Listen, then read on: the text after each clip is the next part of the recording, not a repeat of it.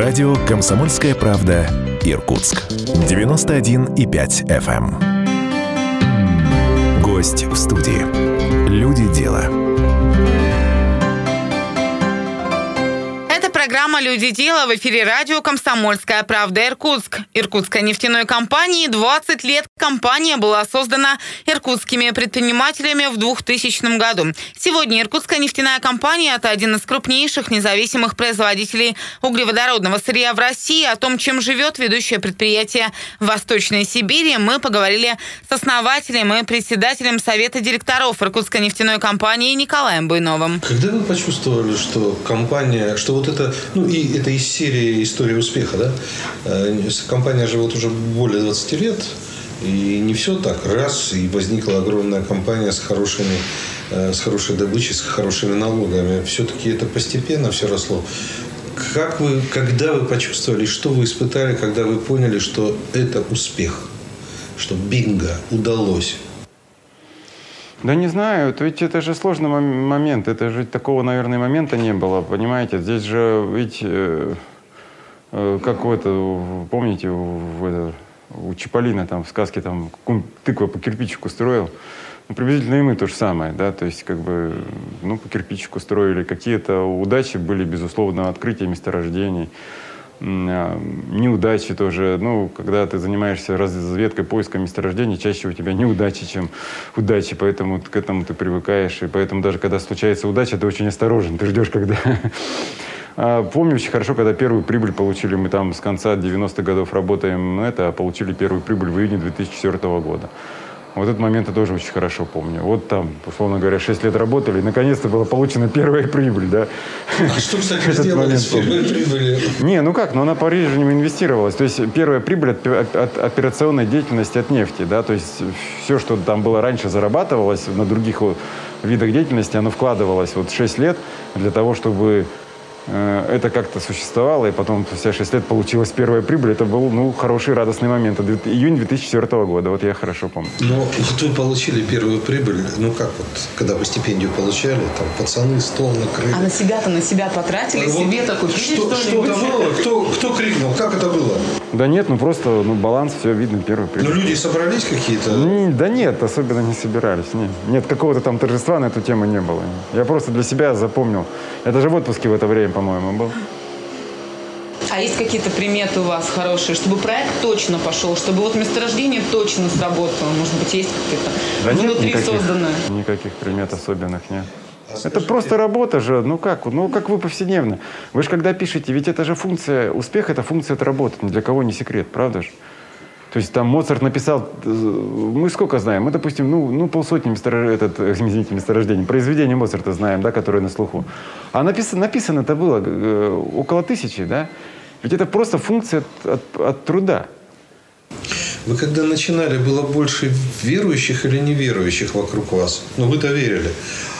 А вокруг э, ну, знаете, наверное, было больше все-таки неверующих, поэтому в какой-то момент э, эта история продолжала развиваться.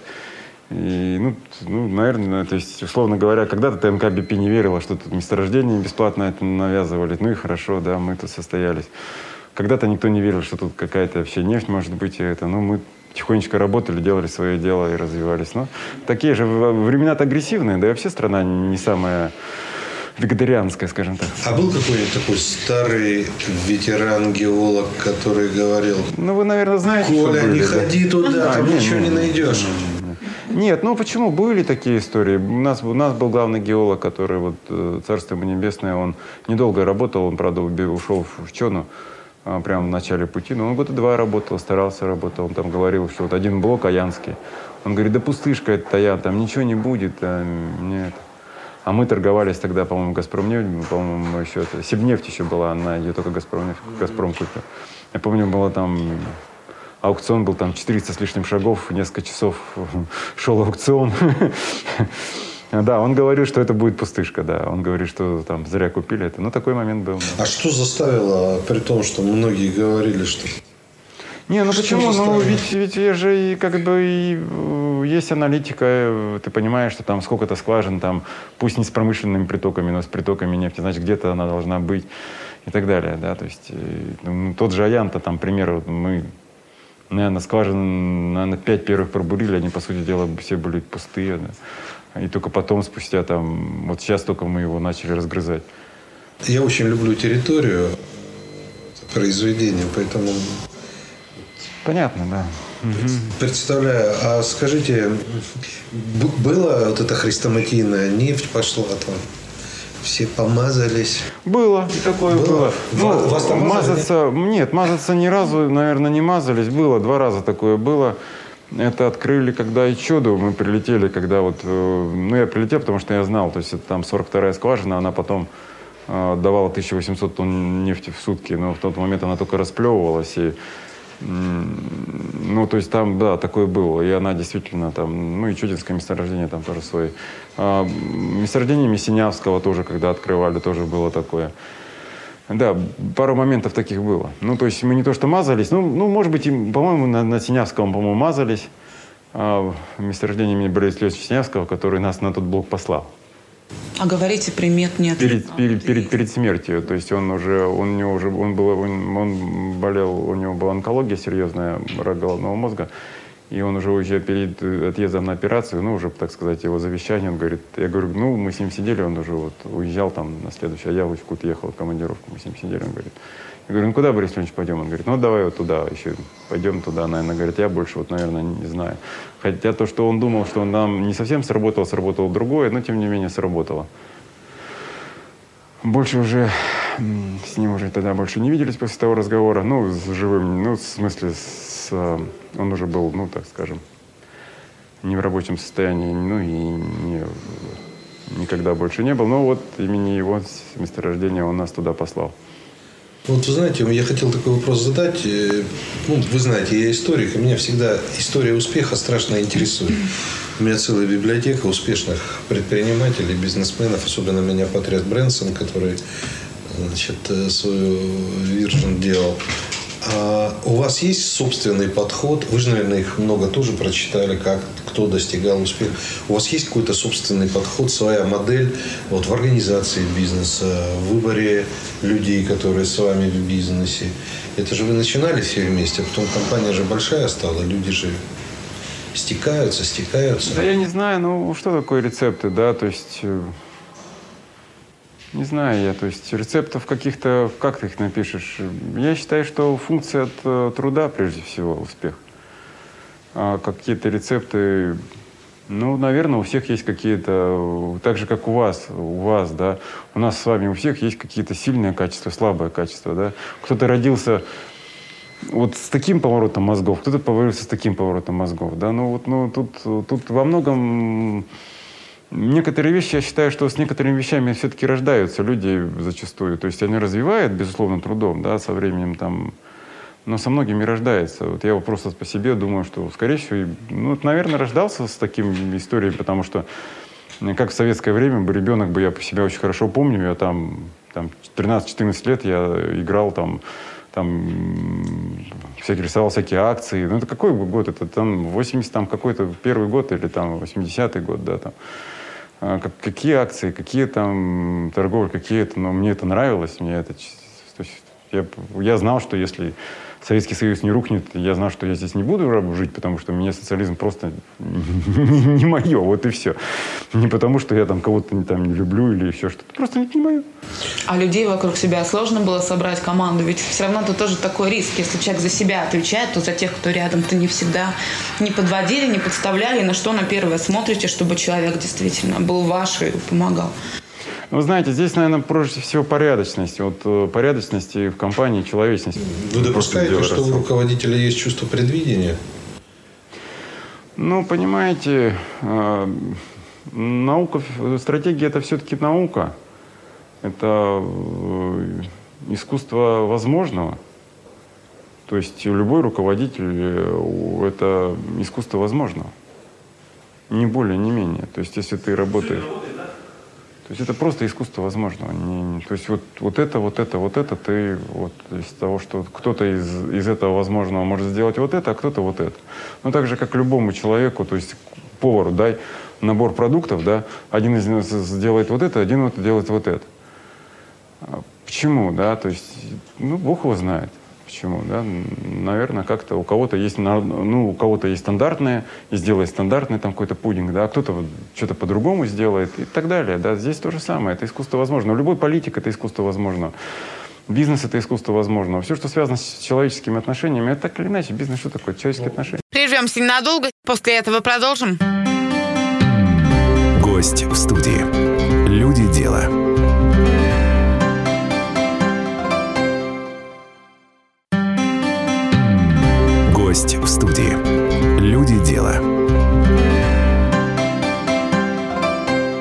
Вновь в эфире Иркутской нефтяной компании. 20 лет компания была создана иркутскими предпринимателями в 2000 году. Теперь это один из крупнейших независимых производителей углеводородного сырья в России. О том, чем живет ведущее предприятие Восточной Сибири, поговорили с основателем и председателем Совета директоров Иркутской нефтяной компании Николаем Буйновым. У вас есть фундаментальные какие-то такие для себя выработанные, концептуальные, фундаментальные какие-то такие основы, Э, на которых вы все строите?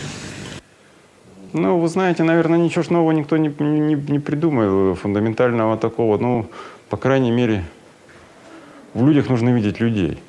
И компания должна в любом случае при всех там разговорах о прибыли, потому что иначе тогда она потеряет свою функцию, никому нужна не будет, да? Ну, то есть так, так устроено общество. Но в любом случае и ты должен видеть в людях людей. То есть вы больше демократ.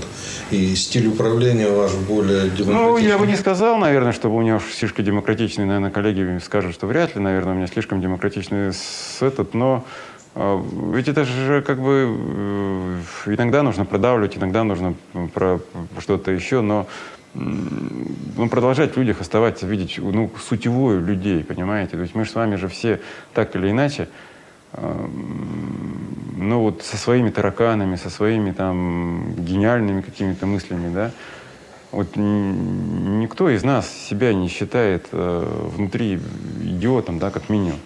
В любом, в каждом из нас эта искра Божья есть, и мы ее там, кто-то из ее там раздувает, кто-то ее там просто прячет, кто-то ее... Но она в каждом из нас присутствует. Слушайте, вы никогда не задавали себе вопросом, вас любят сотрудники или нет? Ну, может, вам это и в голову не приходило, или иногда приходило. Как к вам относятся сотрудники? Или для вас ну, это не принципиально? Я не знаю. Вот э, работать за спасибо, это я не считаю вообще имеет смысл, понимаете? Вот, ну, что такое спасибо, да? Ну, наверное, такое понятие. Я вот точно никогда не, не работаю, ожидая увидеть, услышать благодарность. В том числе эту скучан, да. Ну хорошо, если это будет. Доброе слово и кошке приятно, да. Но если его и нет, но знаете, в первом классе в советское время это, этот, такое стихотворение, может быть, вы тоже учили, мы с вами возрастом приблизительно одинаково. Буквально, я да. думаю, я старше. Ну нет, я понимаю, что ну, учить могли одно и то же. Знаете, там как бы вот я его хорошо это запомнил, это стихотворение, там этот, э, не хотят, не вспоминая, не надо, но все равно я сливу посажу. Помните? Да. Вот, вот, вот, вот это стихотворение первого класса. Оно вот, знаете, это вот все-таки воспитание советского, оно же тоже остается, никуда не денется. Я больше по Левитанскому, каждый выбирает для себя женщину, религию и дорогу. Каждый выбирает для себя. Знаете, вопрос очень э, деликатный первый. Вот Усть-Кут – это территория присутствия компании и территория будущего развития компании. У меня в этой связи э, несколько таких социально-экономических вопросов. Насколько положение в районе, в городе устраивает такую компанию, как ваша? Понимаете, мы довольно много уже работаем в Искутском районе. Да, то есть уже, по сути дела, Искутская компания с самого начала там работает. Ну, например, месторождение было Даниловское, но, в общем, в Искутском районе все равно мы работаем еще с 90-х годов, да, поэтому понятно, что мы там много что знаем. Но старались жить, условно говоря, параллельно.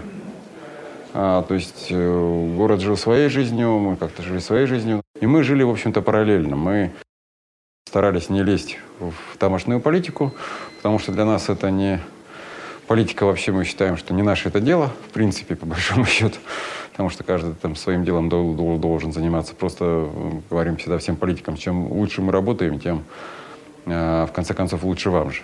То есть мы так или иначе хочешь не хочешь, органические союзники.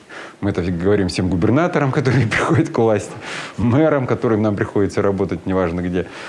А поэтому тоже мы говорим, что мы, хочешь не хотите, не хотите, мы с вами союзники. Это существование достаточно долго продолжалось, потом какой-то момент А, Марина Владимировна, ну, то есть был там а, губернатор Сергей Ерощенко, он попросил Марину Владимировну выдвинуться в депутаты. Марина Владимировна эти выборы выиграла, и, на мой взгляд, это, наверное, был за всю историю там, вот этого округа лучший депутат. Ее фонд Марины Седых, он работает до сих пор, мы через него помогаем вот в этих районах, и в Усть-Кутском, и в Нижнеелимском, мы, ну, через этот фонд. Но Марина Владимировна просто она очень неравнодушный человек, она там все сама, э, через свои руки. И мы через этот фонд достаточно много кому помогаем.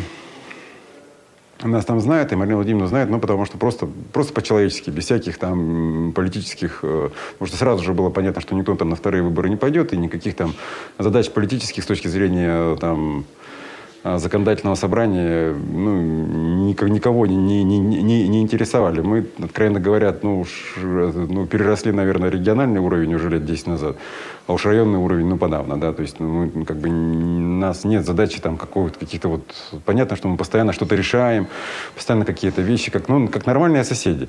А вот перерос, вы сказали, переросли уровень, то есть фактически, ну, некоторые говорят региональная компания, а на самом деле э, национальная компания.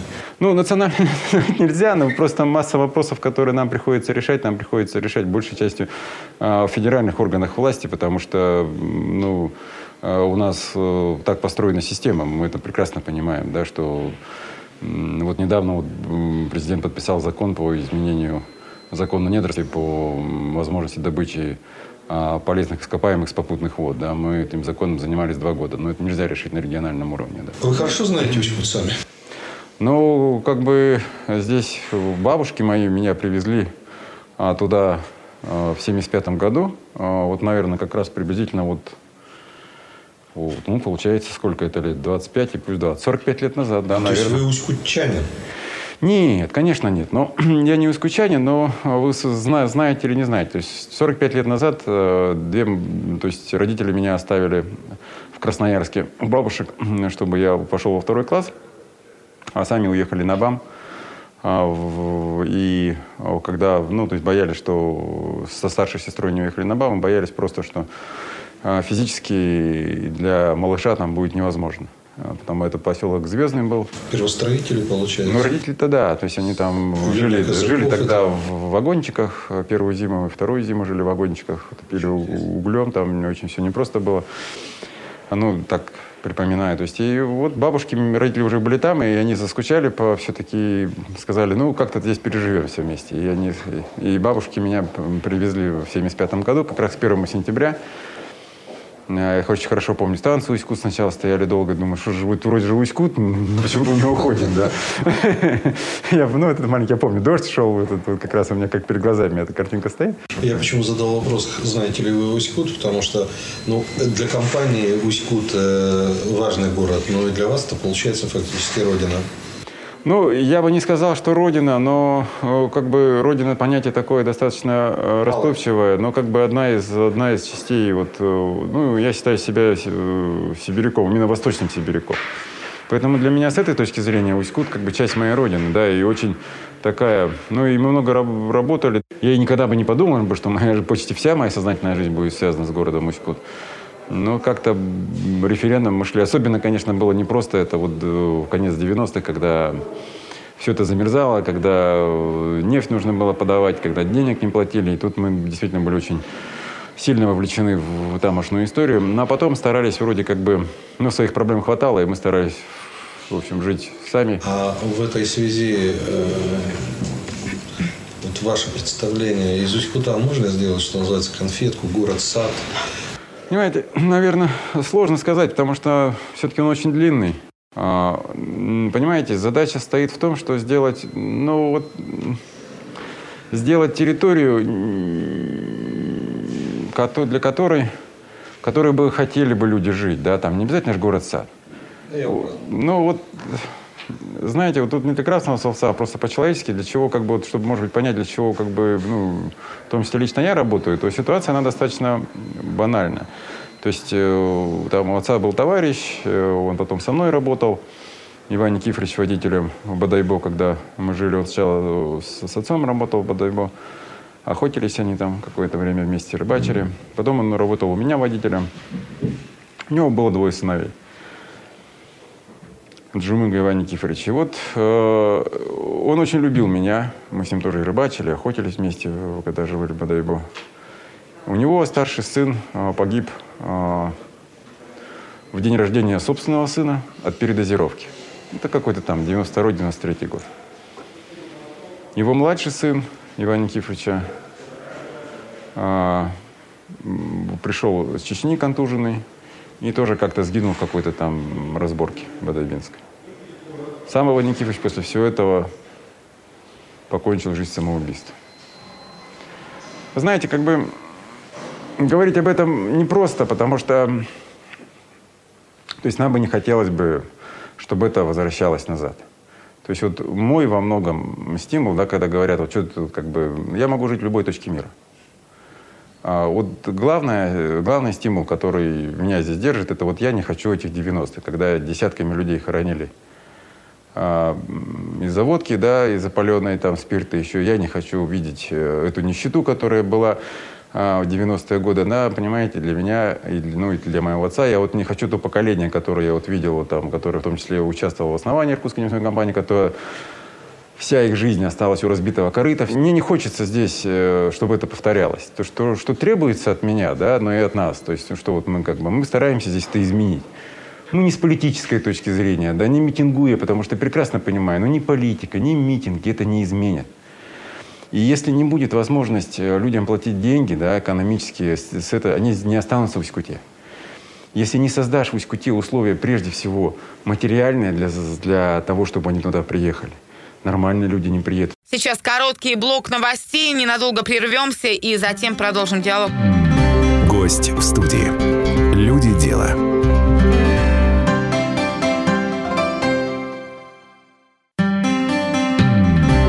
Гость в студии. Люди дела. Радио «Комсомольская правда» Иркутск. Программа «Люди. Дело» о том, чем живет ведущее предприятие Восточной Сибири. Говорим сегодня с основателем и председателем Совета директоров Иркутской нефтяной компании Николаем Буйновым. Вот этот завод, который вы будете, который будете, который вы строите, мы потом поговорим с вами. Вы привезли туда эту конструкцию гигантскую первую. Этот завод как раз укладывается в эту концепцию. Это сколько? Примерно 3000 рабочих мест, да? Ну, там-то будет меньше рабочих мест. Э, там, то есть все, весь этот газовый бизнес, он же это достаточно много. Это как бы один из э, пазлов. А там, по сути дела, сейчас параллельно строится пять заводов.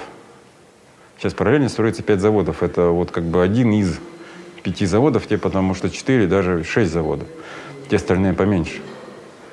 Там гелиевый завод, три завода по подготовке газа, один завод по газофракционированию и вот э, производство полиэтилена. Шесть заводов сейчас одновременно в строительстве ведется. А скажите, вот такой вопрос очень простой. Э, в цифрах, если исчислить, сколько вы вложите или вложили в город Усть-Кут, компания? Вы знаете, я не считал никогда. Я не считал. Речь никогда. идет о миллионах или миллиардах? Нет, наверное, все-таки, э, ну, смотрите, мы, как считать, э, мы крупнейший налогоплательщик там. Это наш вклад, не наш вклад, или это просто потому, что мы... Ну, ваш вклад, вы что Ну, ну да, то есть налоги? если считать, ладно, посчитать налоги, да, кроме там, этот, то есть мы крупнейший налогоплательщик Иркутской области. Сколько дотаций приходит, не приходит, я не знаю. Наш вклад, не наш вклад, да. А, там фонд Марины Седых, наш вклад, не наш вклад. Там сами мы, там наш вклад, не наш вклад. То есть тут стараемся мы, допустим, через Русское географическое общество мы всегда поддерживаем, ну, то есть все гранты Русского географического общества у нас фокусируются только на северных территориях. Э, Ну, чтобы школы, учителя географии, там какие-то эти были именно там. И мы живем, что- чтобы там было хорошо. Нам жить им и людям жить вокруг нас хорошо. Вот, наверное, потому что если людям вокруг нас плохо жить, то нам тоже не очень хорошо. Ну, уж, ну, вы ж согласитесь с этим, потому что, ну, хорошо, ты ты имеешь хорошее... Вот мы столкнулись с медициной, да, сейчас в Усть-Куте. Ну, это же страшная история. Это же страшная история. 50% кадров не хватает. Не хватает 50% кадров. Извините, ну, я могу говорить вещи, называть своими именами. Наступил там, когда наступила эпидемия, то есть эпидемия, вот это пришла COVID-19, то есть, ну что, 50% кадров не хватает. Плюс главный врач районной больницы был в запое уже, который... Ну, вот вся ситуация, понимаете? Вот она есть. И что? То есть, если ты ее, ну, ну как, вот ты, ты, ты же здесь, это же, если ты ее решать не будешь.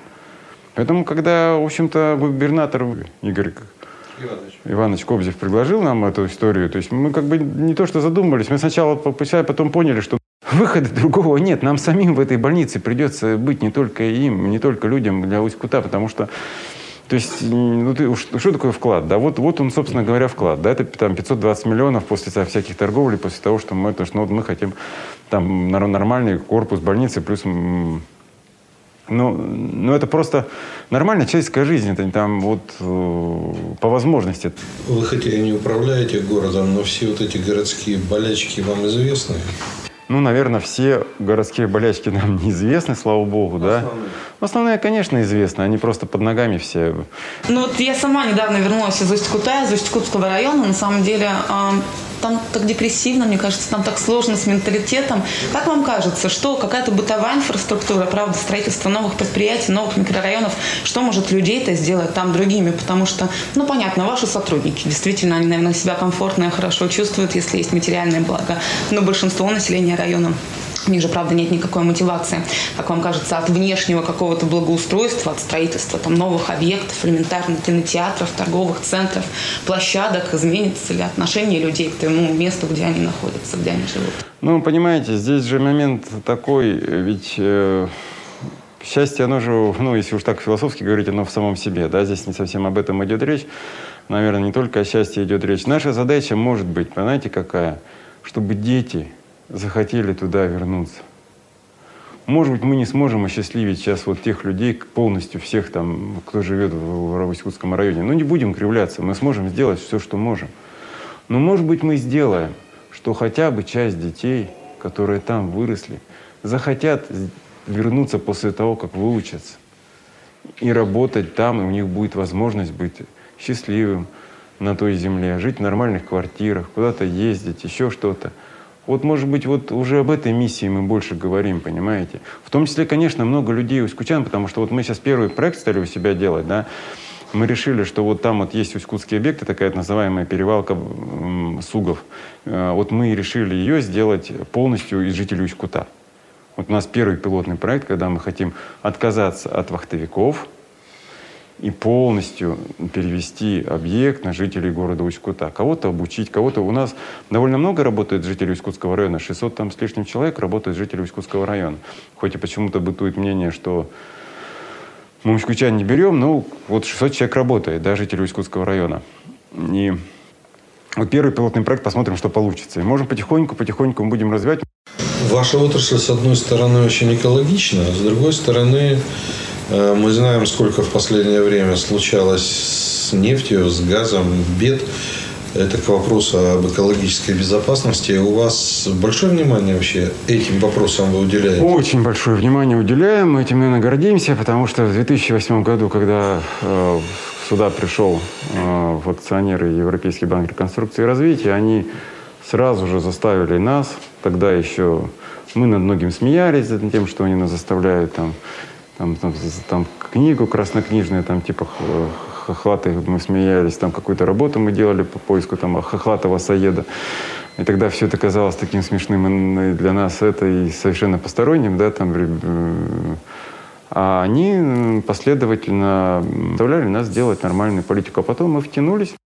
Экология как очень простая же. Ну, то есть это же это же такая же часть э, культуры. Вот э, когда приезжаешь на Малое море и видишь там высыпанный мусор, да, а какая разница, где он высыпан? На месторождении или на Малом море? Другое дело, что ты там огромная территория, ты не всегда все везде успеваешь за всеми убраться, да, поэтому культура важнее ее э, организовать, чем убираться за всеми. Да? Она в том числе организовывается путем жесткого наказания, кстати, к сожалению. Но это тоже объективный факт. То есть как бы прививается. Но вот у нас достаточно было достаточно привито. В этом году, конечно, из-за пандемии у нас не было таких массовых субботников, как у нас раньше всегда бывали, э, когда мы вычищали все эти федеральные зимники после они там все, что на нашей территории, мы вычищали все, неважно, кто это бросает и так далее. То есть у нас это действительно как бы часть. Но, а с точки зрения нефти, я вот вам скажу, вот по поводу восточно-сибирской нефти, как непосредственно, которую мы добываем, кто бы что ни говорил. Я вот вам честно скажу, если эту нефть, вот там будут все там ругать, если ее вот у себя на огороде полить, на следующий, первый год там расти ничего не будет, на следующий год там будет трава стоять по пояс. А рядом с этим пятном трава будет обычная. То есть это обычное, э, это, это Хочу полить. обычное удобрение. Нет, ну, ну, первый год там расти не будет. Это да, это гарантированно. На следующий год вот, трава будет стоять... э, А что там, много минералки или что? Сейчас- Там, ну, это же органика. Ну да. Она разлагается, она очень хорошее удобрение. Поверьте, вот я вот вам говорю вот о том, что нефть страшна, когда в воду попадает, да, когда вот это. В грунт тоже она, ну, неприятно все это. И никогда этого не надо допускать. Точно не надо допускать. И нефти разные бывают. Бывают сероводородосодержащие, бывают всякие меркаптаносодержащие. У нас тоже такие есть. Вот вы все время говорите о том, что вы э, остались в Иркутске, остались в Искуте. Вот наш известный земляк, э, хирург э, Юрий Козлов, Юрий Андреевич Козлов, он на одной из передач, когда мы его спросили, «Э, Юрий Андреевич, чего не выезжаете? И вообще это была бы трагедия для Иркутска, потому что вы светило мировое. Он сказал, знаешь, я обайкалился уже. У вас есть такое чувство, что вы обайкалились? Ну, тут как бы у меня, наверное, больше, чем у Юры. Юру я знаю. Я-то вырос на Байкале. Для меня даже больше. Для меня это... Я вырос в Серобайкальском районе, там, деревня Верхняя Заинка, большая часть моего детства прошла там. Поэтому Да, для меня- Северный Байкал, да? Северный Байкал. Поэтому для меня это, ну, дом родной полностью. Ой, вас уже двое, как приятно. Ну, Неужели никогда не хотели бросить все и уехать? Не- Неужели ни, ни разу такого Не, не, ну, конечно, не было? конечно, хотелось. В 98 году я не то, что не хотел, я просто бросил сюда и уехал в 99 А почему вернулись? Ну, я даже не знаю, тоже все-таки понял, что не мое. Ну, так, у каждого же по-разному. Я не могу не задать этого вопроса, потому что сейчас очень многие... Для вас э, основное это нефть, и сейчас это еще будет газ, его переработка. Но сейчас все говорят о зеленой экономике. Насколько нам еще лет, э, десятилетий, столетий вот углеводородное сырье будет актуальным? Ну, тут много вопросов. Во-первых, оно будет, да, оно будет актуально, но надо к этому относиться очень... э, такое, что, что значит будет актуально? А, Часть все равно развивается, да, и мы там, сталкиваясь там, со всеми э, как бы те- температурными изменениями, мы обязаны отвечать, потому что это как бы сохранение нашего существования, да, то есть просто ни о чем о другом речи не идет. Можно сколько угодно говорить, но это просто э, сохранение нашего социума, поэтому мы за него будем. Может быть, как кому-то в этом ситуации достанется, как кому война, кому мать родна, да, ну то есть кто-то пострадает, кто-то, может быть, даже это выиграет, ну, тут сложно сказать. Но в конце концов, наверное, целиком все пострадают, ну, то есть как бы целиком социум. Поэтому, естественно, этот вопрос будет так или иначе решен, наверное, социумом, потому что другого выбора нет у нас, как у вида, наверное. Ну, И вновь у нас перерыв. Через несколько минут вернемся в эфир. Гость в студии. Люди дела.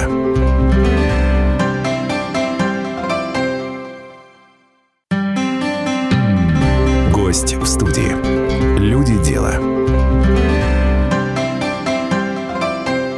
Программа «Люди. Дело» на радио «Комсомольская правда». Иркутск. Напомню, иркутской нефтяной компании 20 лет. Компания была создана иркутскими предпринимателями в 2000 году. Сегодня разговариваем о том, чем живет ведущее предприятие Восточной Сибири с основателем и председателем Совета директоров иркутской нефтяной компании Николаем Буйновым. А вы заканчивали железнодорожный транспорт, ну, геология там тоже была, да. Ну, и по мере моей профессии очень много э, работал, ну, с геологией, ну, то есть постоянно и с геологами и сейчас работаю. У нас много прям гениальных геологов есть.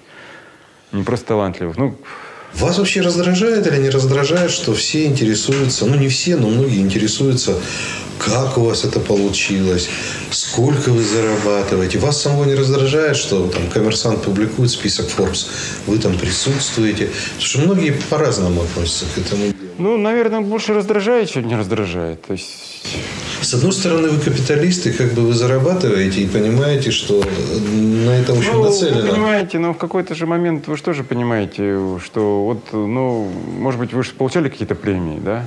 Ну, какие-то получал. Да, ну вот когда-то вы же и хотели когда-то получить. Конечно. После того, когда получили эту премию, вам она до сих пор так же цена?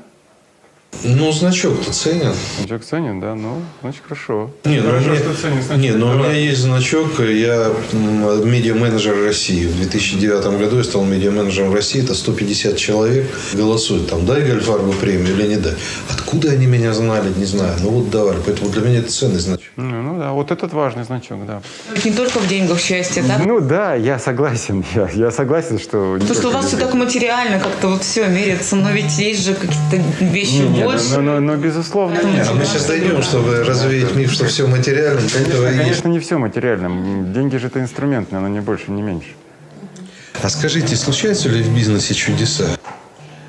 В любой жизни случаются чудеса. Ну вот, В любой жизни мы их просто зачастую не видим. а вы видели эти чудеса? Я видел, но я не говорить не могу. Не будете, да? Но тем не Ну, не менее... в бизнесе. А, ну не в бизнесе. А вот в бизнесе бывает, что вот, вот тот геолог, старый ветеран, говорил, да не, это пустышка, а вы вдруг раз и фонтан. Это не чудо. Это не чудо? То есть кто-то более точные прогнозы давал? Не в том дело, это, в общем, вероятность и как бы знание, де- знание, знание. Это, это, это- это информация, вероятность и знание. м, А вот в Иркутске многие, я в том числе, считаем, что НК – это чудо. Что нам повезло за все наши страдания, что у нас образовалась такая компания, успешная, налогоплательщик великолепный. Но разве это не чудо?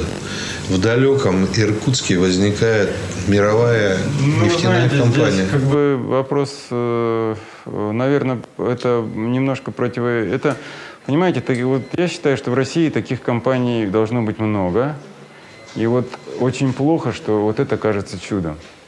На мой взгляд, это должно быть, общество должно это воспринимать как нормально и стараться, ну, не обязательно нефтяную, да, стараться реплицировать эти... То есть вот для, ну, для меня лично важно, да, что если кто-то посмотрит и скажет, блин, у него же получилось, да, может быть, у меня получится. Это история успеха. Это, может быть, у меня тоже здесь же получится, да, потому что я тут недавно тут с человеком разговаривал, она там говорит, я молодая женщина, я вот смотрю, вот как отсюда свалить, да, вот, э, ну, честно, она мне говорит, я говорю, слушай, а я вот как бы всю жизнь здесь старался как бы тут что-то изменить. А, Вот, понимаете, вот этот вот подход, что вот для, понимаете, вот это вот, вот я говорю, для меня это дом родной, понимаете, вот до Байкалиуса, да, вот пока, пока, по крайней мере, всё- ну и, наверное, до конца жизни останется дом родной, да, вот не обязательно Иркутск, да, не обязательно Учкут, то есть вот, вот это вот Восточная Сибирь, Саяны, там, Байкал, там, Север Байкальный, горы там, это, вот это для меня, ну, там, Бадайбо, в котором там 9 лет прожили мы с семьей старшая дочка родилась. Это как бы, понимаете, ну это вот такое, это же его, не- ты, это же не вытравишь из себя, да? Ой, мой любимый вопрос, можно быстро Давай, задам? давай, давай. Если в конце 90-х начали работать, все время я всех спрашиваю, как пережили экономические кризисы. Вот наше, мое поколение, называют поколением шести, по-моему, экономических кризисов. Но мы-то были помладше, мы не помним, видели только, как родители этого всего пугались. Вы как пережили, начиная, наверное, с 98 года? Что делали? Ну и была ли какая-то паника, правда, ждете ли новых?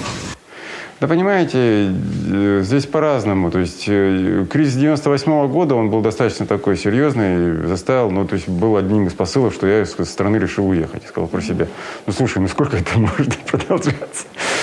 Я еще молодой, да, ну еще и я подработаю. Снова будет то же самое, да, еще поработаю, еще будет то же самое. Видите, здраво садиться, здраво если садиться, мы, мы обречены на это. Ну, вообще, как бы рыночная экономика обречена на это, ну, так или иначе.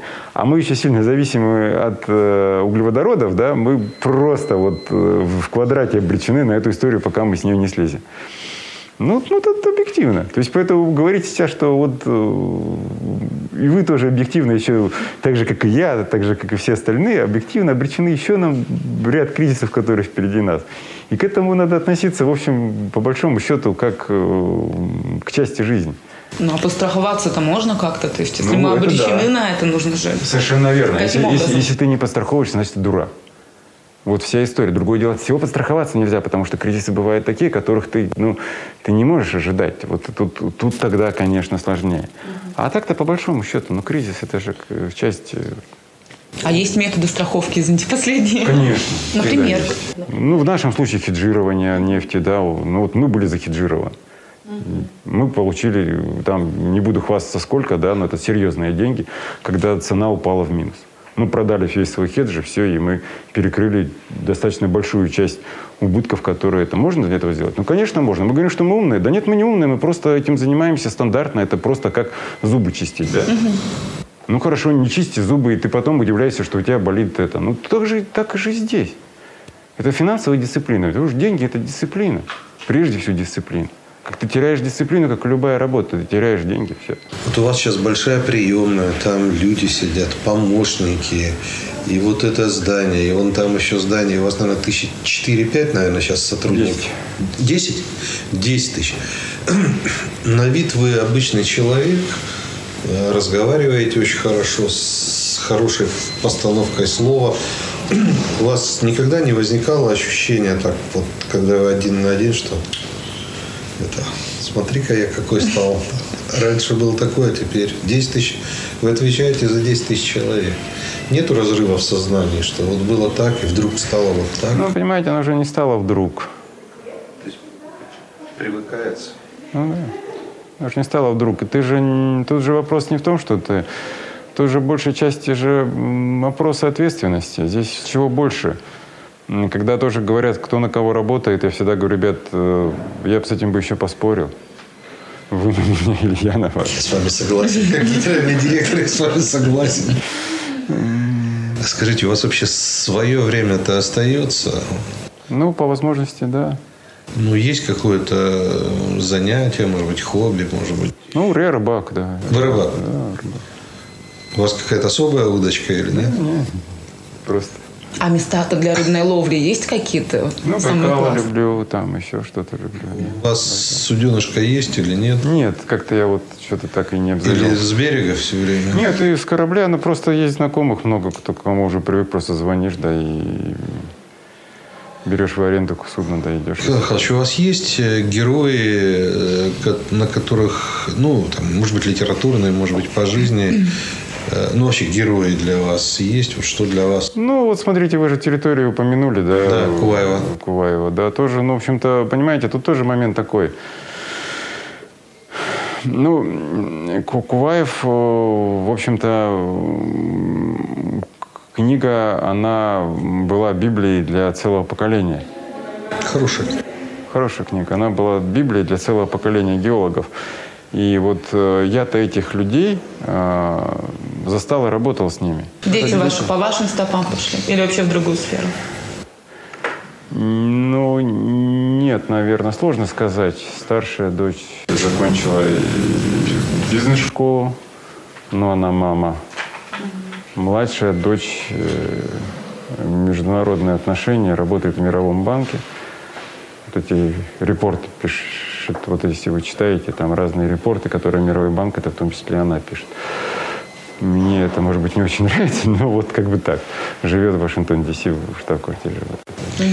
Ну, близко. Вы знаете, а, Вашингтон-Ди.Си, да, близко. Да, да, по сфере. мы не будем бо- больше тогда задавать вопросы, про- поскольку мне сигнализируют, что Ну, как бы время выходит. Я горжусь и той, и другой. Дочерьми. Они, в общем-то, закончили иркутские школы обе, и, в общем-то, в общем, я всем говорю одно, что точно на моей шкуре среднее образование в городе Иркутске хорошее, кто бы что ни говорил. И ничего страшного, они окончили лучшие университеты мира. И поступили сами, без всяких там протекций и так далее. Туда же не поступишь там по протекции, да, то есть как бы ничего. И никаких проблем. Итак, в нашем эфире побеседовали о том, чем живет ведущее предприятие Восточной Сибири с основателем и председателем Совета директоров Иркутской нефтяной компании Николаем Буйновым. Хорошего дня и до встречи в эфире. Гость в студии.